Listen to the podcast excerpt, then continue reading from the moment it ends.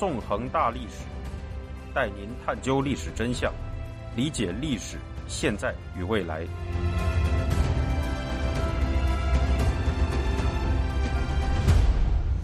大家好，欢迎大家收听《纵横大历史》，我是主持人孙成。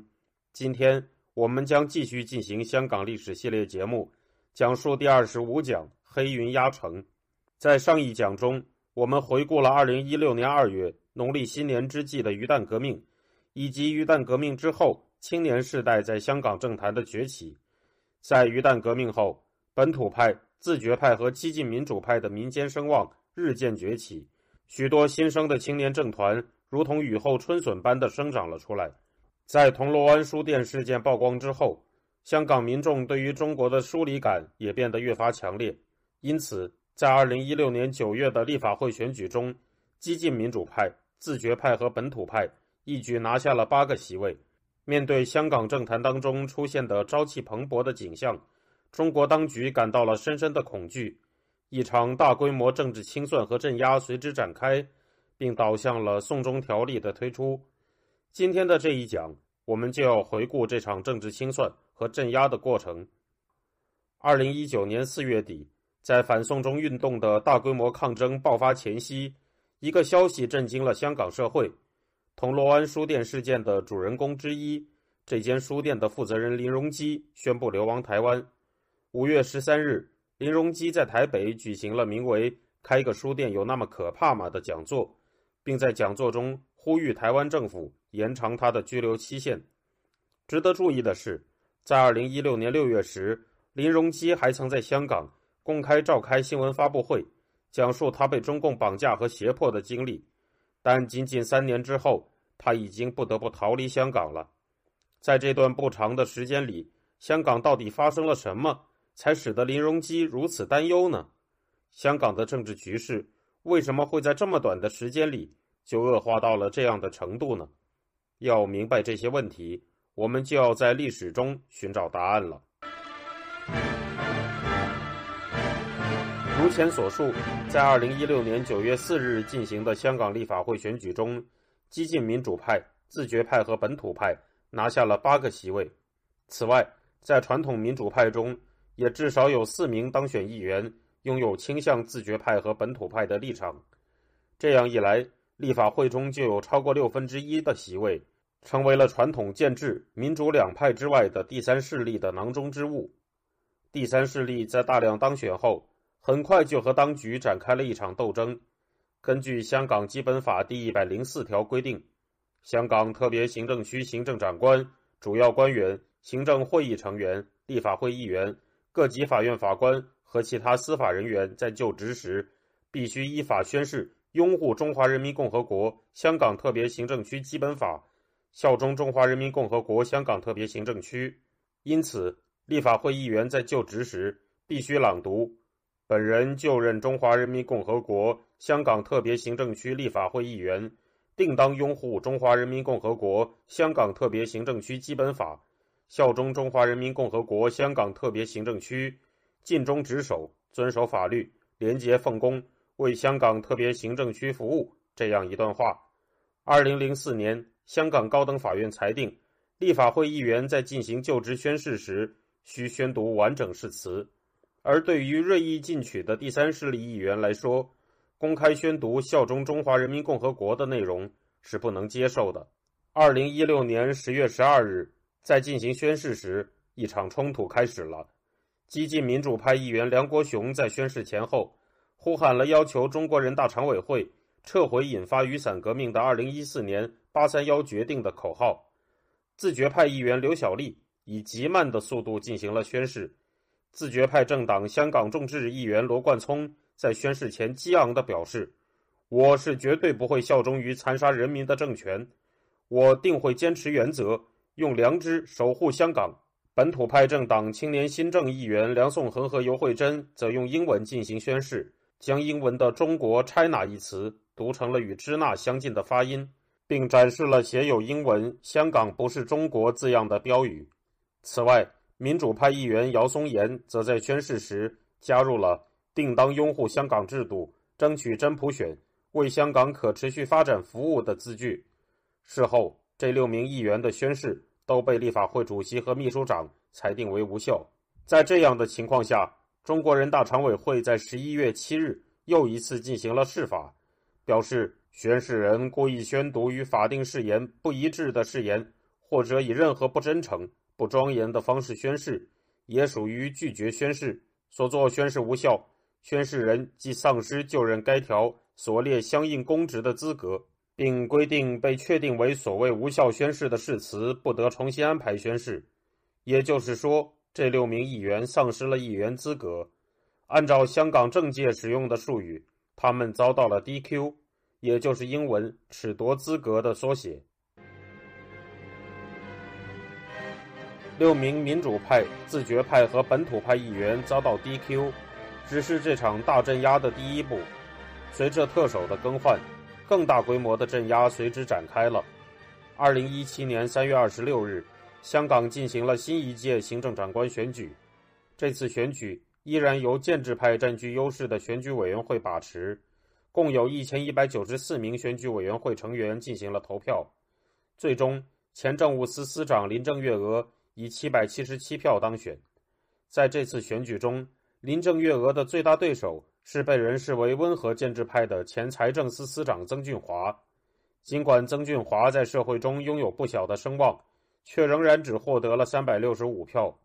值得注意的是，根据香港《明报》引述消息人士透露，早在二零一七年二月，中共中央政治局常委张德江曾在深圳与香港建制派头面人物会面，传达了中央已决定特首参选人林郑月娥是中央唯一的人选这样的旨意。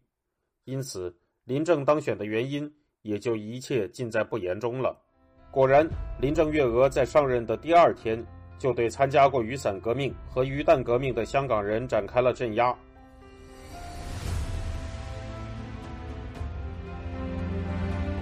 听众朋友，您现在收听的是自由亚洲电台纵横大历史栏目，我是主持人孙成。二零一七年三月二十七日，警方起诉了战中三子戴耀廷、陈建民和朱耀明。以及一大批民主派政界人士和学运领袖，他们被起诉的原因都与参加雨伞革命有关。在这之后，对在雨伞革命中被捕的人们，香港当局也进行了广泛的检控，将上百人定罪。对于鱼蛋革命的参与者，镇压更加严酷，当局使用了最高刑期可达十年的暴动罪，将二十三人判处长期徒刑。二零一八年五月十八日。香港高等法院裁定，本土民主前线召集人、鱼蛋革命的领袖之一梁天琦暴动罪和袭警罪罪名成立。与梁天琦在同一天被判处暴动罪的卢建民，是一个出身底层的青年，曾积极参加鱼蛋革命。在法庭上，他向人们流泪呼吁：“帮我照看住香港，好吗？”他的话感动了成千上万的香港人。六月十一日。梁天琦和卢建民分别被判处有期徒刑六年和七年。同年六月四日，因为在被 DQ 之后，曾试图进入立法会议事厅、曾当选立法会议员的梁颂恒、尤惠珍被以非法集结罪判刑四周。事后，梁颂恒进行上诉，尤惠珍则入狱服刑。到二零一九年，更多人被香港当局判处了徒刑。二零一九年四月。一批发起占领中环运动的人士被判刑，战中三子戴耀廷、陈建民、朱耀明都获得了十六个月的刑期。五月十六日，香港众志秘书长黄之锋被判入狱服刑两个月。一时之间，香港进入了风声鹤唳、黑云压城的状态。在大批本土派、自觉派和民主派议员被 DQ。雨伞革命和鱼蛋革命的参加者纷纷被捕入狱，许多人被判处重刑的情况下，中国和香港当局面前似乎已经没有对手了。现在，他们好像可以不受阻碍的在香港为所欲为了。然而，在他们面前，还有暂时沉默的大多数，数以百万计的香港人正处在短暂的蛰伏期。很快，他们就将行动起来，以山呼海啸之势挺身反抗。捍卫自身的自由与尊严，而一根导火索就在这时被点燃。这就是引发反送中运动的《送中条例》。《送中条例》的正式名称是《逃犯条例修订草案》，它的起因与一起发生在台湾的凶杀案有关。二零一八年二月，一个名叫陈同佳的香港男子在台湾旅游时，杀害了他的女友潘小颖。事后，陈同佳潜逃回港，并被香港警方拘捕。然而，由于香港当局实行的逃犯条例规定不适用于中华人民共和国的任何其他部分，这就造成了一种奇特的情况：由于香港当局紧随中共，认为台湾是中华人民共和国的一部分，因此实际上香港的逃犯条例也就不适用于台湾。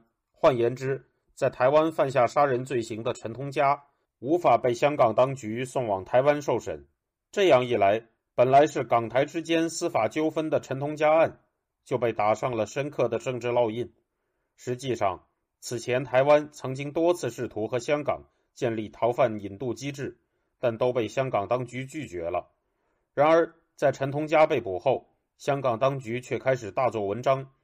据路透社引述消息人士透露的信息，早在2017年的前后，中共的中纪委。就已经在推动修订香港逃犯条例了。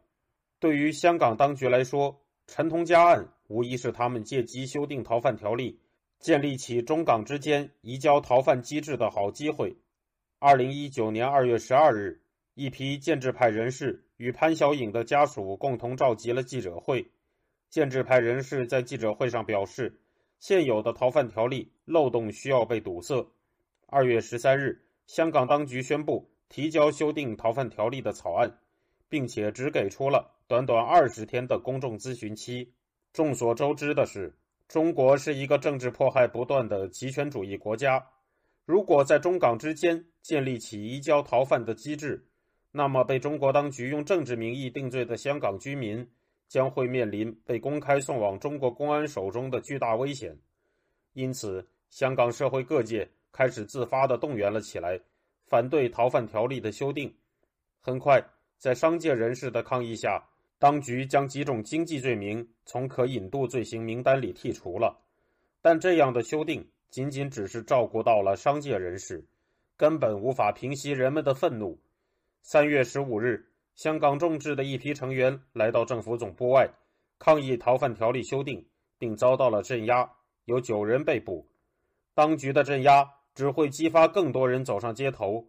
在三月三十一日和四月二十八日，曾发起二零零三年七一大游行的民主派团体民间人权阵线，先后发起了两次游行。根据民阵公布的数据，三月三十一日的游行有上万人参与，四月二十八日的游行则有超过十三万人参与。对于逃犯条例修订案，香港民众形象地把它称为“送中条例”。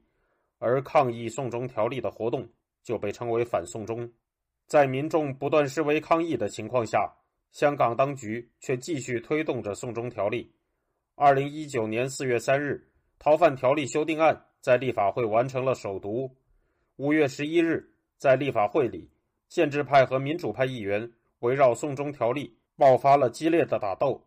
在混乱中，民主派议员范国威因为被建制派议员推撞。倒地受伤，在五月，香港的大专院校和中小学也广泛的自发动员了起来，超过二百所学校的教职员工、学生和校友发起了反对送中条例的大型联署活动。六月六日，三千名法律界人士身着黑衣，进行了抗议送中条例的游行。这样，香港民众的自发动员已经充分展开，大规模的反抗已经一触即发。终于，在二零一九年六月九日，一百零三万人走上街头，进行了声势浩大的反送中游行。一场革命像火山一样，以前所未有的烈度爆发了。波澜壮阔的反送中运动，就在这一天正式开始了。